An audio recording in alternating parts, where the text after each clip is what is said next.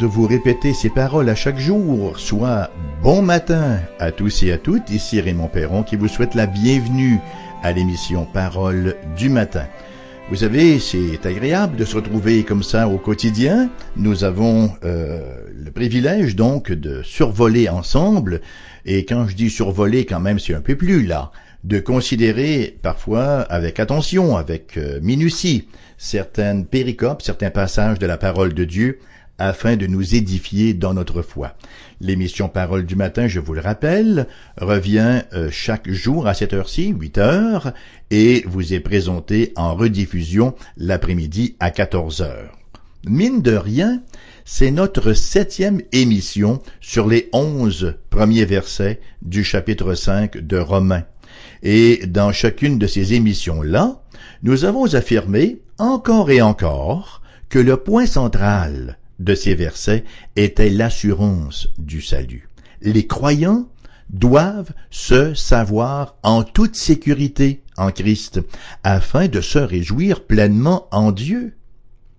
Et ce même thème-là, le thème de la sécurité éternelle, continuera de réapparaître jusqu'à la fin du chapitre 8. Ce matin donc, nous allons lire les versets 9 euh, à 11 du chapitre 5, versets 9 à 11 qui vont comme suit. À plus forte raison donc, maintenant que nous sommes justifiés par son sang, serons-nous sauvés par lui de la colère. Car si, lorsque nous étions ennemis, nous avons été réconciliés avec Dieu par la mort de son Fils, à plus forte raison, étant réconciliés, serons-nous sauvés par sa vie. Et non seulement cela, mais encore, nous nous glorifions en Dieu par notre Seigneur Jésus-Christ, par qui maintenant nous avons obtenu la réconciliation. Voilà les mots très forts qui nous font grand bien, n'est-ce pas? Alors ces versets-là, ou au cours de ces versets-là, Paul rassemble tous les arguments que nous avons précédemment considérés. Et là, Paul y va d'une logique que j'appliquerais, ou que je dirais implacable. Hmm? Paul fait ici usage de ce que nous appelons communément, en termes contemporains, un argument a fortiori, à savoir que si une chose moindre est vraie, à plus forte raison, une chose plus grande le sera-t-elle. Et on retrouve d'ailleurs des, exemples de ce genre d'argumentation-là. On, en retrouve ça et là dans la parole de Dieu. Je prends un exemple, un exemple que nous retrouvons dans l'Évangile selon Saint Matthieu au chapitre 7, verset 11. Alors, c'est Jésus qui parle, hein? et Jésus de dire, Si donc, méchant comme vous l'êtes, vous savez donner de bonnes choses à vos enfants, à combien plus forte raison votre Père qui est dans les cieux donnera-t-il de bonnes choses à ceux qui les lui demandent? L'argument peut aussi prendre une autre forme, en affirmant que si une chose plus grande est vraie, alors une chose moindre dans la même catégorie le sera évidemment aussi. Et c'est ce genre d'argument-là que Paul emploie à deux reprises, ici, dans les versets 9 et 10. Laissez-moi vous les relire. À plus forte raison donc, maintenant que nous sommes justifiés par son sang, qui était la plus grande chose à faire, serons-nous sauvés par lui de la colère? Car si, lorsque nous étions ennemis, nous avons été réconciliés avec Dieu par la mort de son Fils, à plus forte raison, étant réconciliés, serons-nous sauvés par sa vie? Voyez, chacun de ces arguments-là est fondé sur quelque chose que Dieu a déjà fait, qu'il a déjà accompli pour nous en Christ. Et il s'agit de deux grandes œuvres. D'une part, la justification, et d'autre part, la réconciliation. Ce sont deux œuvres d'une telle importance que Dieu s'en sert comme évidence de son amour pour nous, pour démontrer son amour pour nous, selon ce que l'apôtre a écrit un peu plus tôt auparavant. Donc maintenant, si Dieu a déjà accompli ces deux grandes œuvres-là pour notre bénéfice, nous justifiant en Christ alors que nous étions encore pécheurs, nous réconciliant avec lui alors que nous étions encore ses ennemis, il va évidemment continuer son œuvre dans la tâche moindre de nous garder dans cette vie et au jugement final.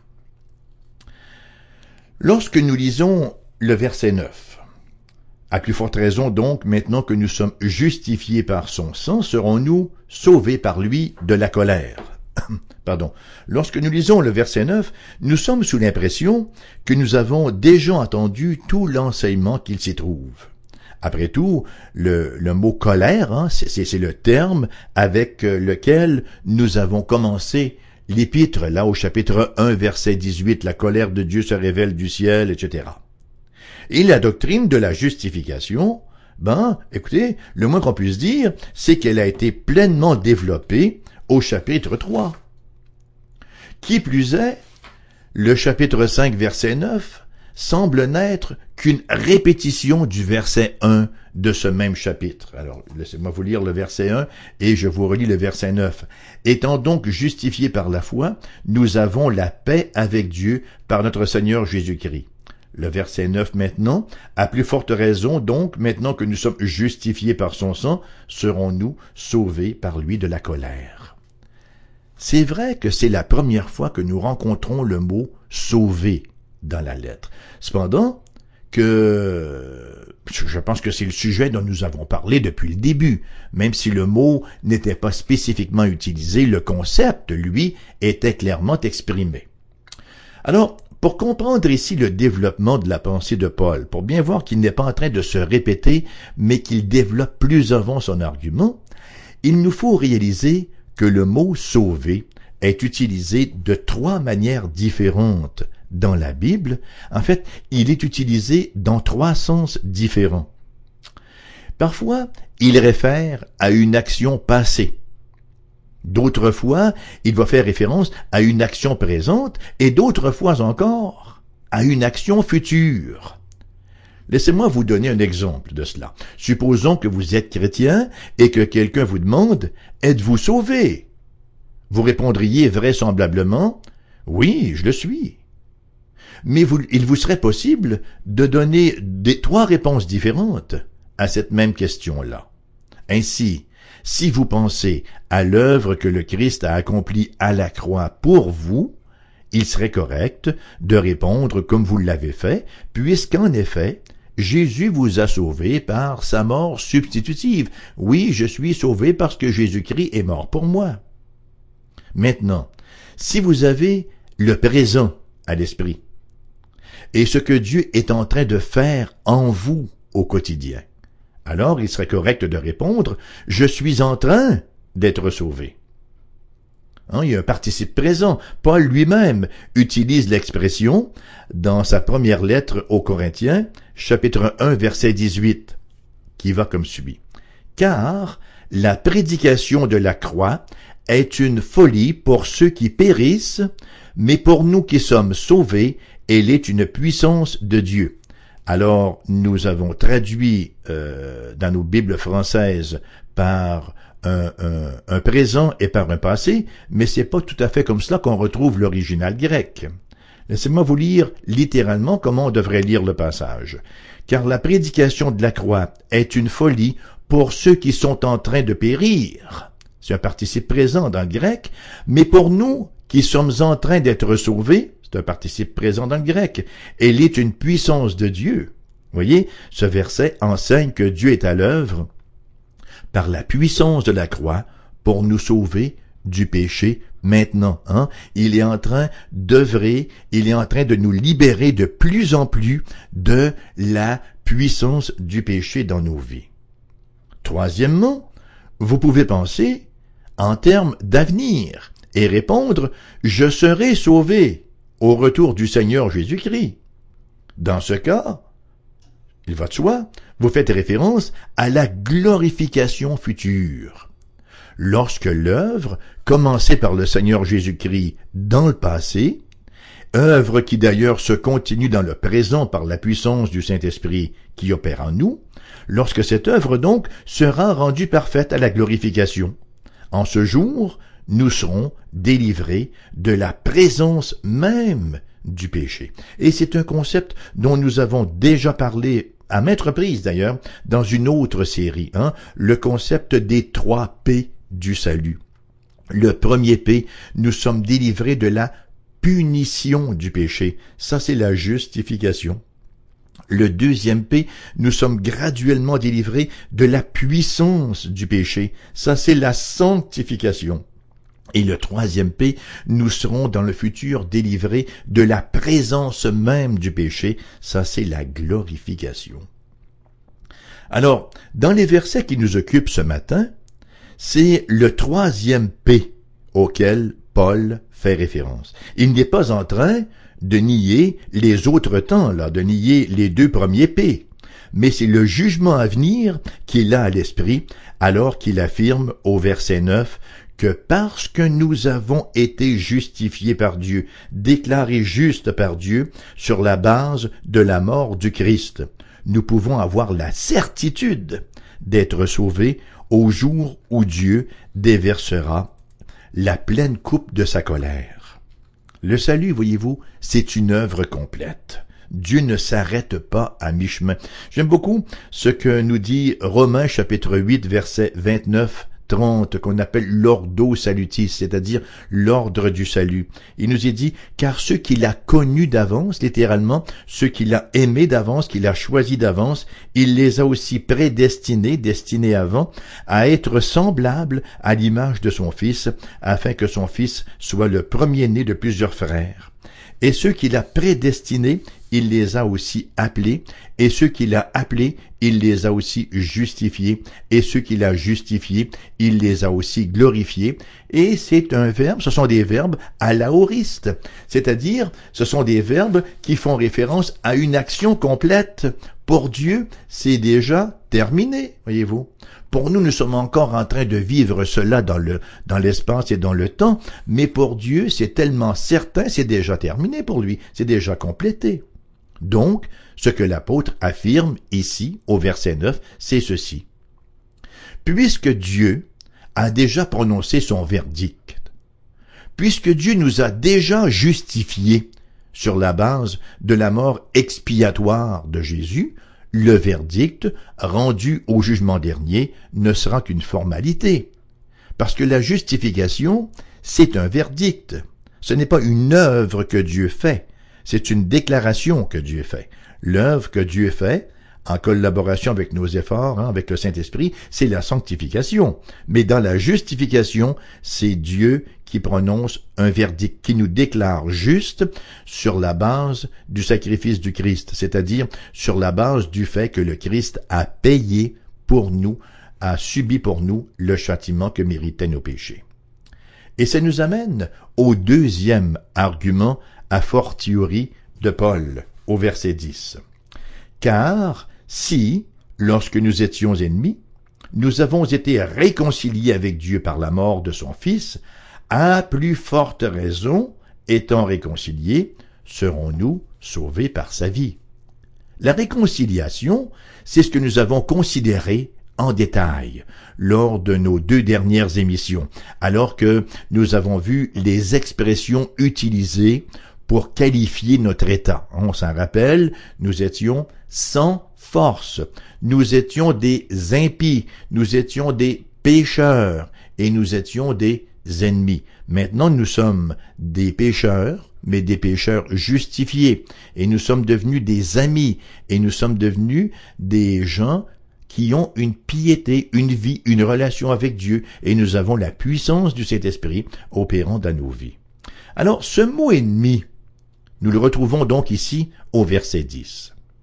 Il signifie que nous sommes opposés à Dieu, que nous sommes opposés à sa nature, et comme on le mentionnait dans l'émission précédente, que nous voulons effacer toute trace de Dieu dans nos vies. Comme un soldat s'approche de l'ennemi en temps de guerre, la pensée qui l'habite est la suivante, hein? C'est lui ou c'est moi?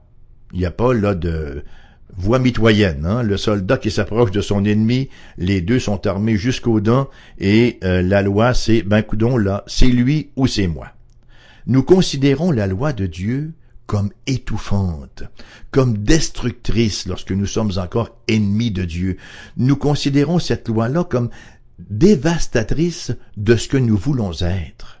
Aussi, sommes-nous à l'œuvre pour tenter de retirer Dieu du discours? Nous faisons tout en notre pouvoir pour tenter de détruire son influence dans nos vies. Et pour reprendre les propos que nous avons euh, déjà vus dans Romains chapitre 1, nous retenons la vérité captive. Nous tentons de la supprimer.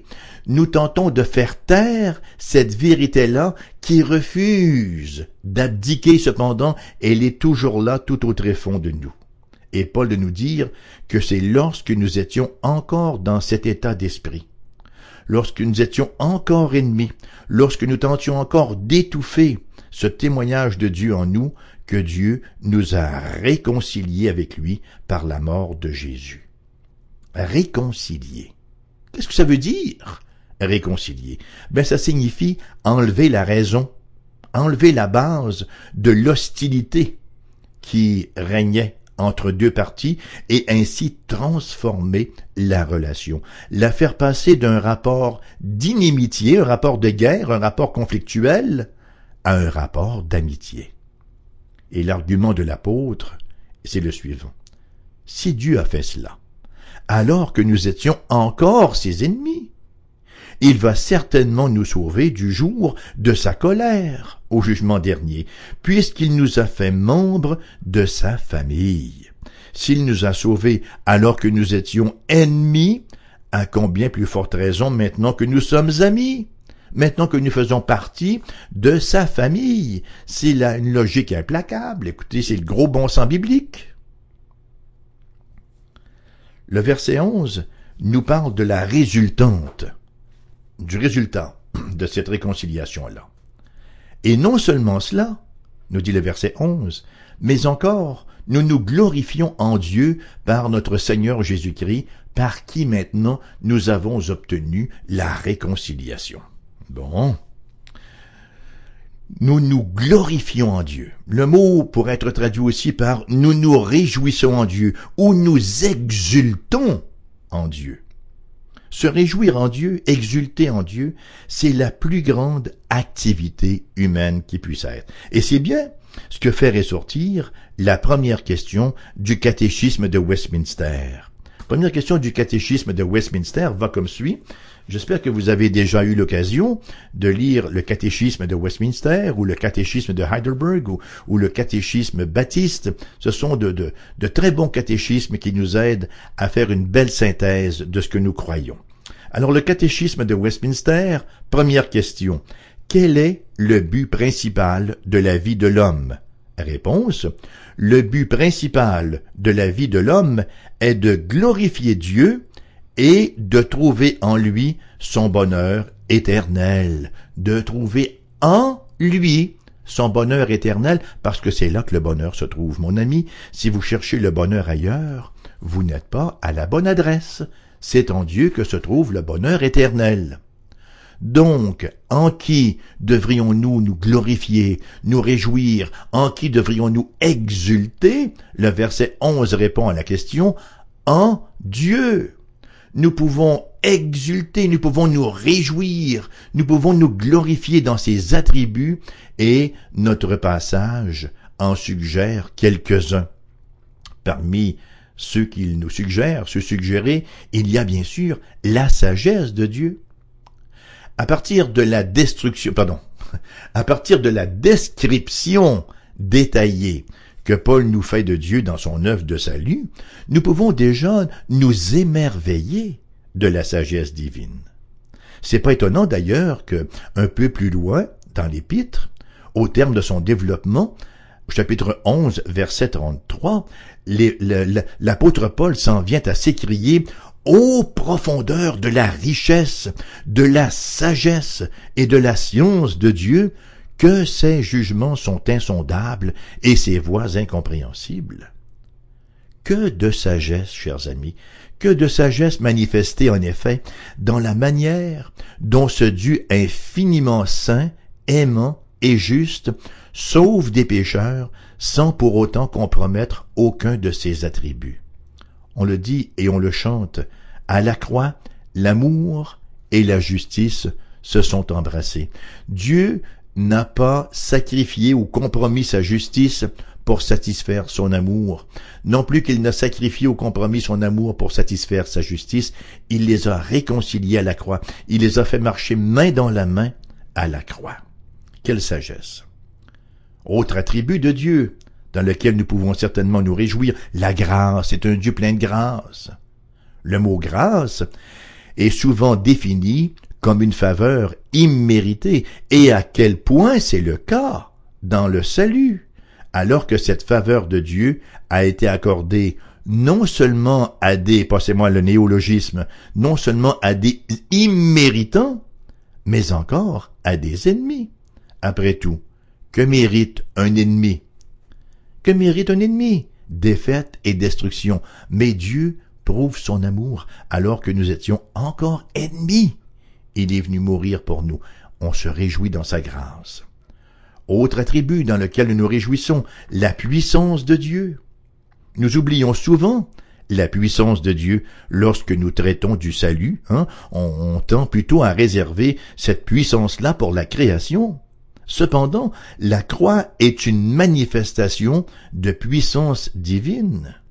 Vous rappelez-vous ce que Dieu a dit à Adam et Ève en Genèse chapitre 3 verset 15 lorsque Dieu prononce le jugement sur le serpent et qu'il parle à l'homme et à la femme. Je mettrai inimitié entre toi et la femme, dit-il au serpent, entre ta postérité et sa postérité, celle-ci t'écrasera la tête et tu lui blesseras le talon. Et c'est effectivement ce qui s'est produit.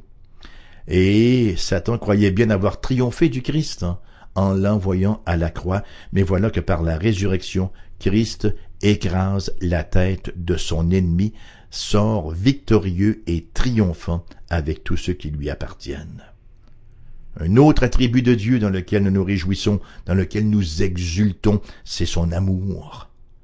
La croix représente par ailleurs le lieu privilégié pour contempler l'amour de Dieu. Verset 8. Mais Dieu prouve son amour envers nous en ce que lorsque nous étions encore des pécheurs, Christ est mort pour nous. Dieu prouve son amour envers nous en allant mourir sur une croix. L'amour qui donne et qui donne ce qu'il y a de plus précieux. Dieu n'a pas envoyé un ange mourir à notre place. De toute façon, l'ange n'aurait pas pu faire le travail.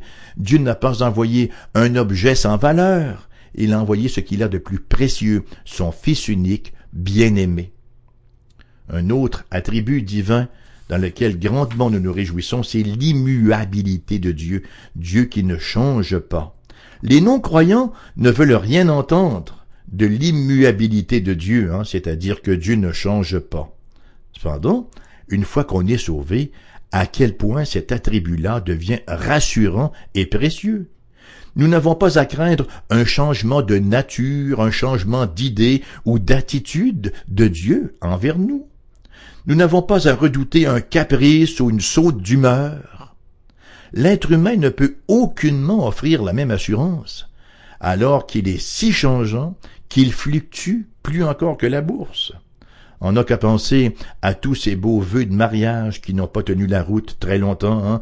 On n'a qu'à penser à ces beaux je t'aimerai toujours qui ont été emportés par le vent des passions changeantes. Il n'en est pas ainsi avec Dieu. Il est immuable. Et nous nous réjouissons en cela. Nous exultons en cela. La question qui s'impose maintenant en terminant. Nous réjouissons-nous il nous faut avoir l'honnêteté d'admettre que nous ne nous réjouissons pas toujours et nous ne nous réjouissons pas autant qu'on devrait qu'on devrait le, qu'on devrait le faire. Pourquoi pensez-vous qu'il en est ainsi? Le grand prédicateur du pays de Galles, Dr. Martin Lloyd Jones, donne plusieurs raisons qui valent la peine d'être prises en compte et de servir d'examen de conscience. Je vais en citer trois seulement. Martin Lloyd Jones dit un défaut de compréhension de la vérité fondamentale de la justification par la foi seulement peut être la cause qu'on se réjouit pas. On ne comprend pas suffisamment cette vérité fondamentale de la justification par la foi seule. Un défaut de penser en harmonie avec ce que nous savons, de penser publiquement, peut aussi être la cause du manque de réjouissance. Est-ce que nous pensons selon la Bible? Ou est-ce que nous pensons selon le monde Est-ce que nous avons une pensée différente de la pensée de Dieu? Il ajoute également, ça peut être causé par un défaut de tirer les conclusions nécessaires de l'écriture. Voyez-vous, tout est centré sur l'écriture. Un défaut de se réjouir, c'est un défaut d'absorber comme faire se doit. Les grandes vérités qui sont nôtres, les grandes promesses qui sont nôtres en Jésus-Christ et qui nous sont révélées dans l'Écriture sainte.